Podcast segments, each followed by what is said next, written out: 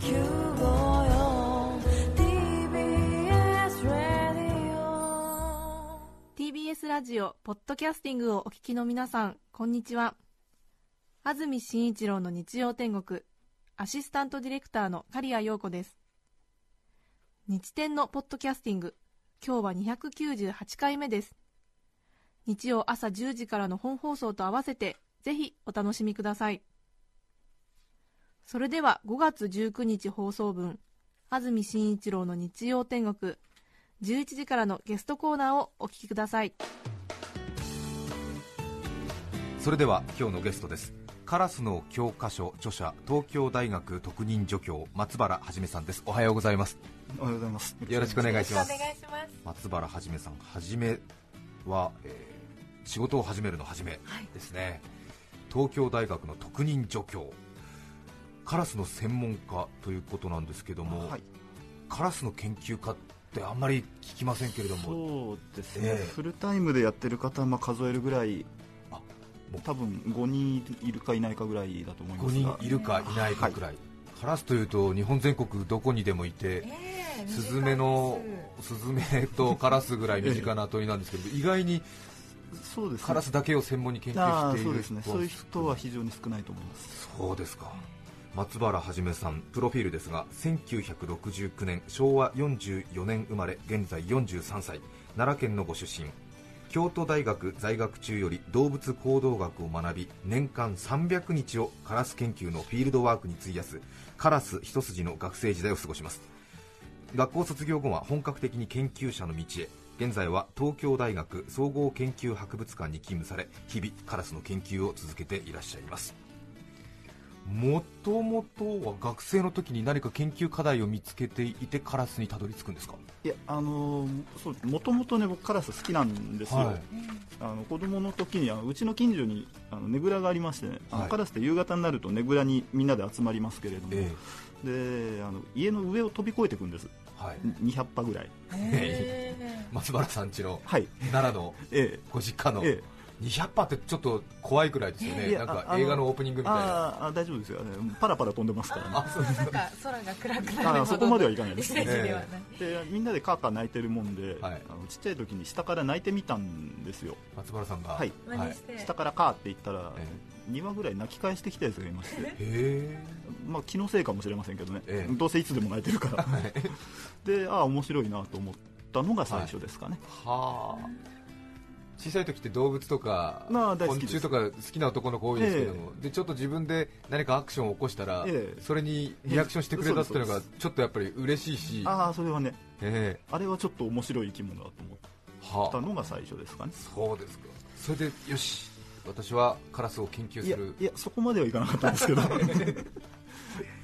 その後でもやっぱり研究し始めると面白いぞという、ええあのちょっとま大学の4年の時にええ。卒業研究で、あのその時の担当の先生の一言でカラスをやりだしたんですけれど、はい。見てるとね思ってた以上に面白くてはい。やめられなくなりました。そうですか。学生時代の年間300日のフィールドワークっていうのはああ。具体的にはどういうことをしたんですか？えーとね実は私あの行き帰りの道筋でしか研究しない人間で。はい実家から通ってたんですけどその途中にフィールドがありまして、えで大学に朝出て、えー大学行かないでそのままフィールド行ってカラスを見て夕方大学に寄ってメールチェックして帰るってことを毎日やってましたんで。あじゃあ特別にどこか行くんではなくて、はい。学校と自宅の行き帰りで、行き帰りです。へえ。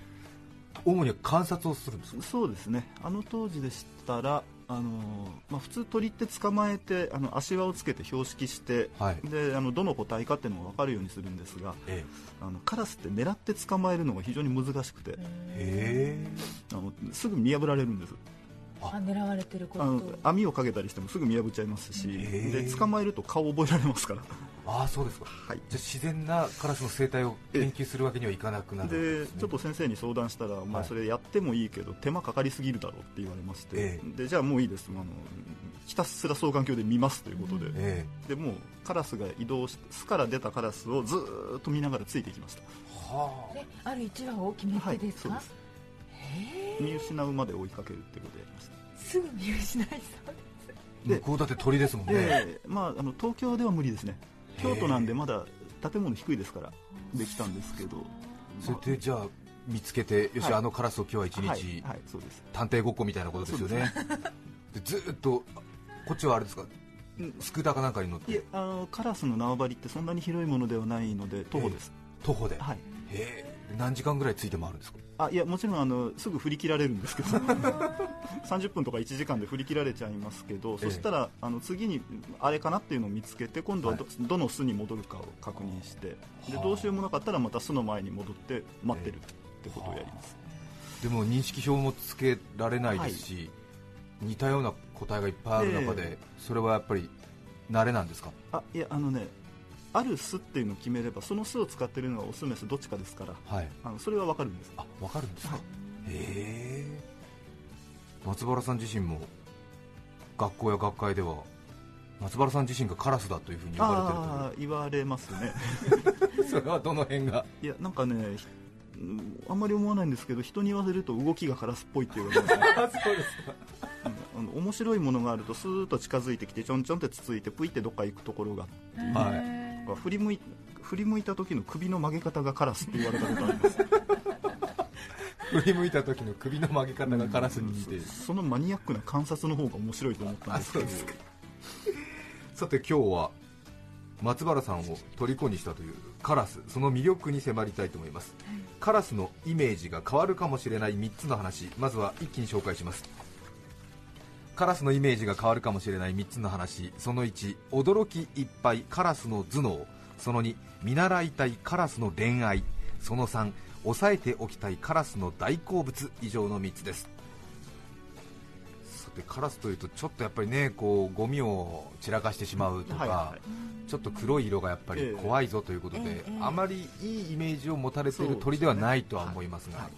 驚きいっぱいまずはカラスの頭脳ああそうですね。あのええ。よくね、カラスは非常に賢い、まあ、あるいはわずる賢いええ。とも言われますけど、という鳥だということは言われますけれども、ええ。あのちょっと難しいんですけどね賢いって何がどう賢いのっていうのがあの例えばあのちっちゃい子供とかってあのヒーローの名前とか怪獣の名前とか恐竜の名前とかめちゃくちゃ覚えますよね、はい。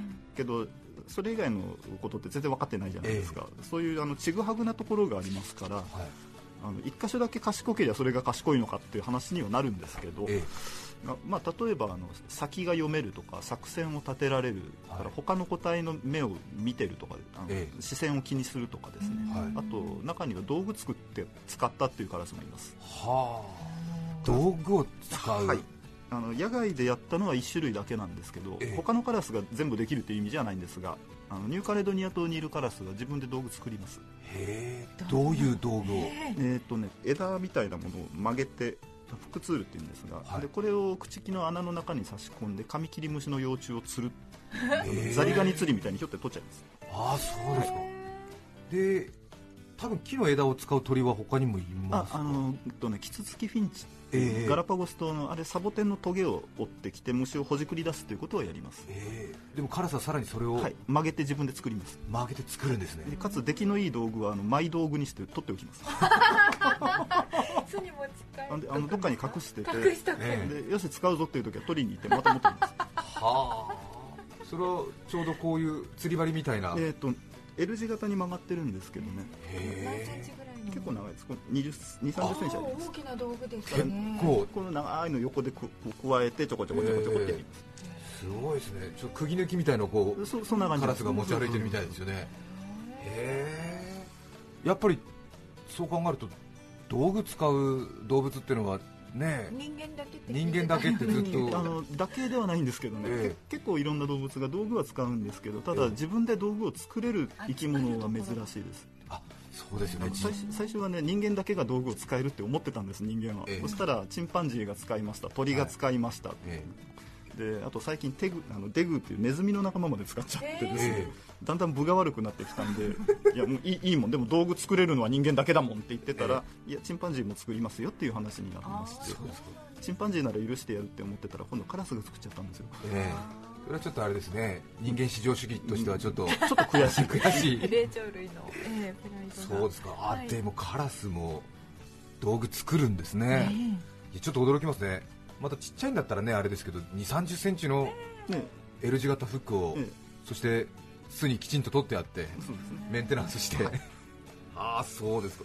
日本にはカラス何種類いるんですか、で日本にいるのは5種類ですね。5種類。はい、普通見かけるのは2種類。ハシブトガラスとハシボソガラスという2種です、東京にいるのはほぼハシブトだと思いますが。そうですか。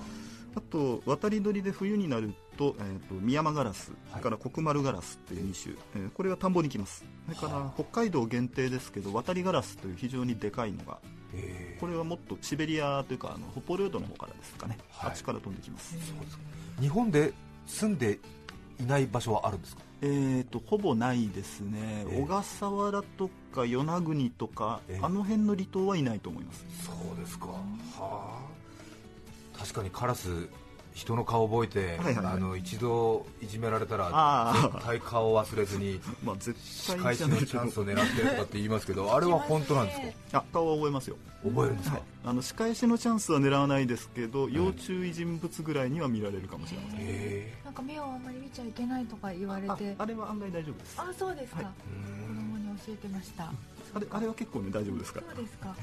カラスはどうしてそんなに個別認識ができるんですか？ああまあやっぱりなんでしょうね。もともとあいつらの注意力は高いんでしょうけど、えあーまあ、他の鳥でもできるのかもしれないんですけどね。ええ。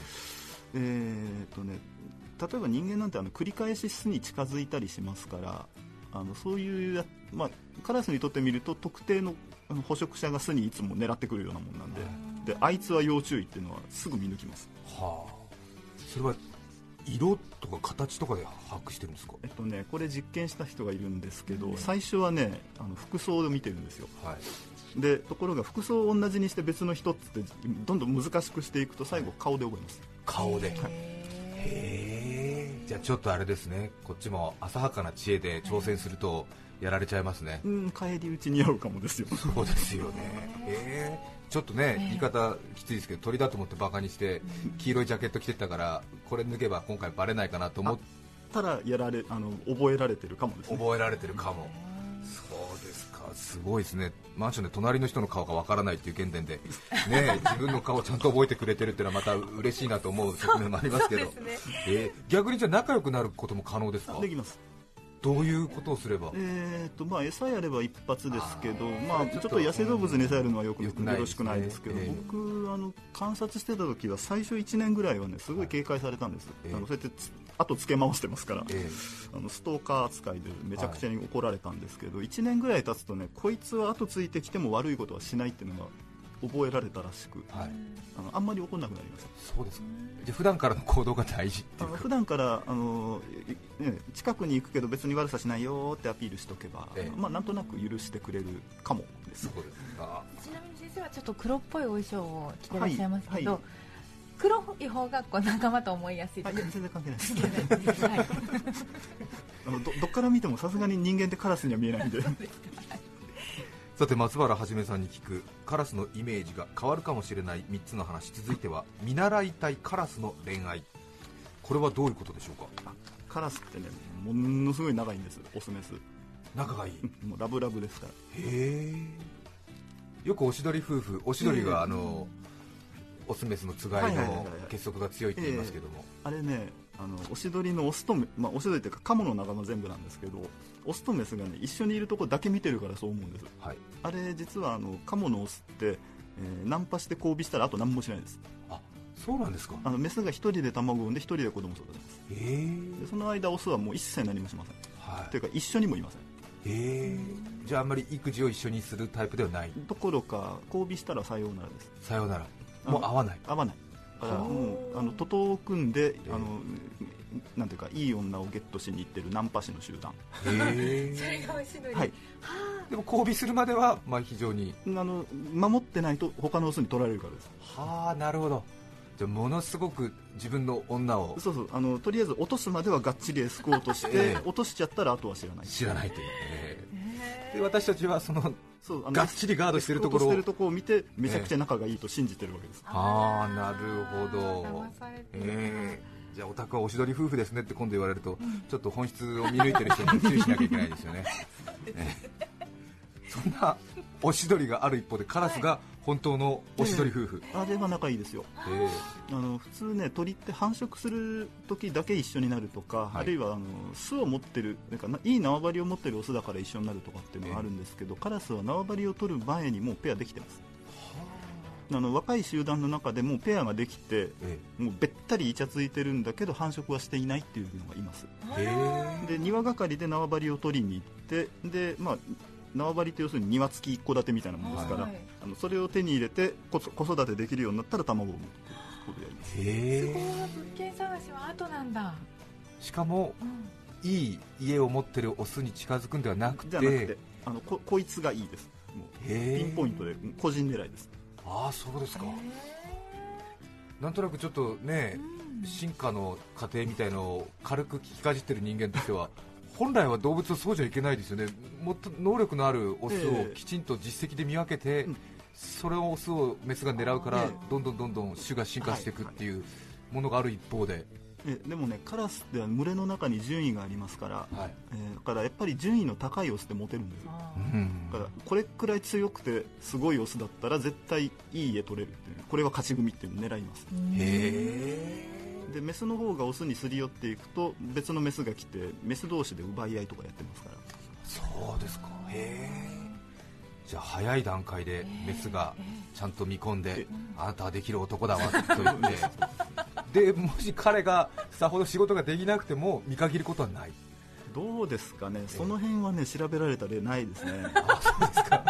実は捨てられるかもしれないですけどね。ええ。ーでも子供産んだ後もじゃあずっと一緒です。一緒に、はいえー、と繁殖期が終わっても一緒にいます。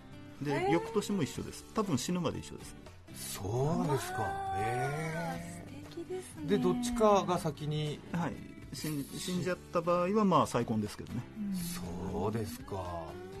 じゃあ本当に私たち人間が今の世の中で最も優れた道徳とされていることを実践してるんですね。まあまあそんな感じですかね。へえ イクメンなんだパパもえーもっとちょっとこうラディカルな感じでこう正当化されてる種の方が進化してきそうななんかうんちょっと、そうん、感じありますけど意外にそういう意外とあの、やっぱり鳥はあれなんですあの子育てにものすごい手間かかりますから、ええ。オスがちょっとイクメンで参加してくれないと困るっていう種類が多いんです。なるほど。じゃあ育児にきっちりオスも参加することで種の繁栄そを考えてるなるほど。ね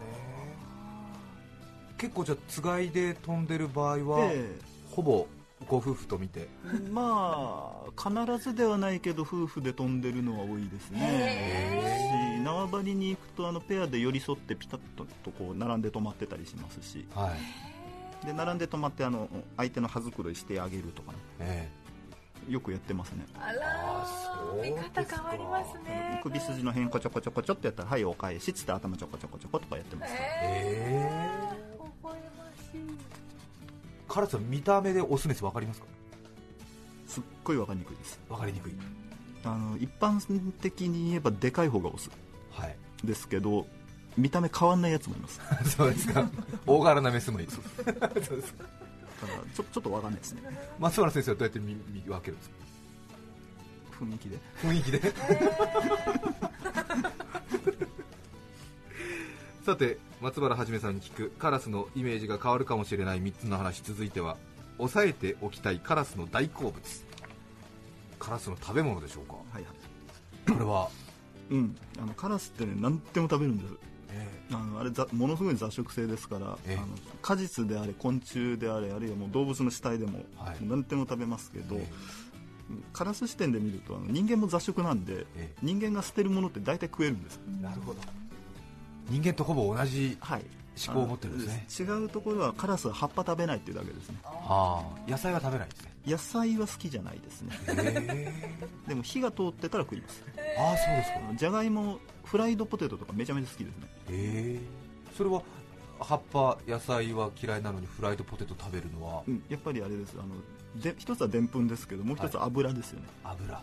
あの油ギトギトなやつってのはカロリー高いんでええ。あれ大好きですね。はあ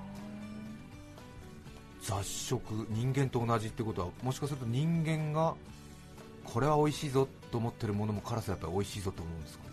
思いそうですね。じゃあと特にジャンク系なもん大好きですね。そうですか。はい。あとはなんだろうお寿司とか天ぷらとか。ああ天ぷら食いますね。フライも食いますね。へパスタとかも好きだし。ええ。あとね一番好きなのはマヨネーズ。えマヨネーズ、はい。やっぱりあ油。油です。へえじゃあゴミなどにマヨネーズの空き置きなどがあると。ああもう確実に狙われますね。はあ。匂いでわかる？いやあの匂いはほとんどわかんないです。み見た目です。見た目で、はい。見た目で？見た目ですね。でマヨネーズのあのチューブをイメージしてる？えーとまあ多分ね食べた経験があればそれはあると思います。あとあのちょっとはっきりしてませんけど紫外線の反射などえも見えますから鳥は、はい。あの油物はその辺で見分けるのかもしれないっていうそういう説はあります、そうですか。隠して隠してゴミを出せば割と気づ気がつかれない。まあ、スルーしてくれスルーしてくれるかもしれないです、ううん。うん。でもあの全部見えなかったらい。手当たり次第いくかもしれないです、ああなるほど。へ開ーけてみるんですね。それからカラスというとやっぱりゴミの集積場を荒らされて困るという人たちが多いと思いますけれども、これプロから見て一番効果的なええ心がけっていうのは何になりますか、一番効くのはやっぱりあのフェンスというかあの完全に囲っちゃうことですね、はい。あのくちばしでは触れないような状態になっていれば、えもうかこれで確実です。ボックス型の、ボックスだったりああとバケツでもいいですけど、ええ。ちゃんと蓋が閉まれば、はあ、えー触れなければもう一切手出しはできないです。そうですか、はい。よくあの頑張ってあの道路の上にネットをぐるっと、で端っこをちょっとええ。ワイヤー入れてはい。頑張ってるっていうところありますが、あれもちょっとカラスひっくり返したりしますけれども、うんあれねあのちゃんとやってれば効くんですけど、ええ。やっぱりお手軽なので、ええ。ちょっとはみ出してたり、はい。ネットが軽かったりするんでああいうのはやられますね。そうですか。じゃあ少しやっぱり徹底して、徹底した方がただその分手間はかかりますけど、えが効果的かと思います。えなるほど頭がいいのでちょっと手を抜くとやっぱりそこを、うん、頭いいっていうよりねしつこいんですよ。はい。あの諦められない。え あのいつまでも狙いますから。えそうですか。あとは先生の研究の中で、はい。ここの自治体の取り組みこれは功を奏したぞこれは面白いぞっていうのがありましたらぜひ。うん自治体というのではないですけれども、そうですね品川区なんかで歩道にですねあの折りたたみ式のコンテナというかごあのゴミ入れるカゴですね、はい。これを取り入れたのが、まあ、だいぶ前ですけど、ええ。ありましてあれはかなり効果があったと聞いています。そうですかあとなんかあの鳥の死骸とかはいはい模型ええ。を吊るしたりしてええ。威嚇する場合ありますか、ありますね。あれはどうですか？3日ぐらいで慣れますね。あそうですか。あの手のもの基本全部慣れますね。慣れてしまう、はいじゃあこっちはいろいろアイデアを持って、ええ、もう次々新兵器投入してこう、ええ。どんどん切り替えてったら、まあ、持つかもですね。忘れた頃に戻すとか、ね、やれば効くかもしれませんね。なるほど。今日はカラスの教科書著者松原はじめさんをお迎えしています。それではここで1曲お聴きいただきます。神奈川県横浜市虹色カタツムリさん53歳男性の方からいただいたリクエストです。オリビア・ニュートン・ジョン「そよ風の誘惑」です。5月19日放送分安住紳一郎の日曜天国ゲストコーナーをお聞きいただいています。著作権使用許諾申請をしていないためリクエスト曲は配信できません。引き続きゲストコーナーをお楽しみください。横浜市虹色カタツムリさんからのリクエストオリビア・ニュートン・ジョン「そよ風の誘惑」でした。改めまして今日はゲストにカラスの教科書著者松原はじめさんをお迎えしています。松原さんの著書カラスの教科書は来庁者から税別1600円で発売されています。松原さんのカラス愛が詰まった一冊です。先生の書いたデッサンもとってもお上手でとても読みやすい一冊です。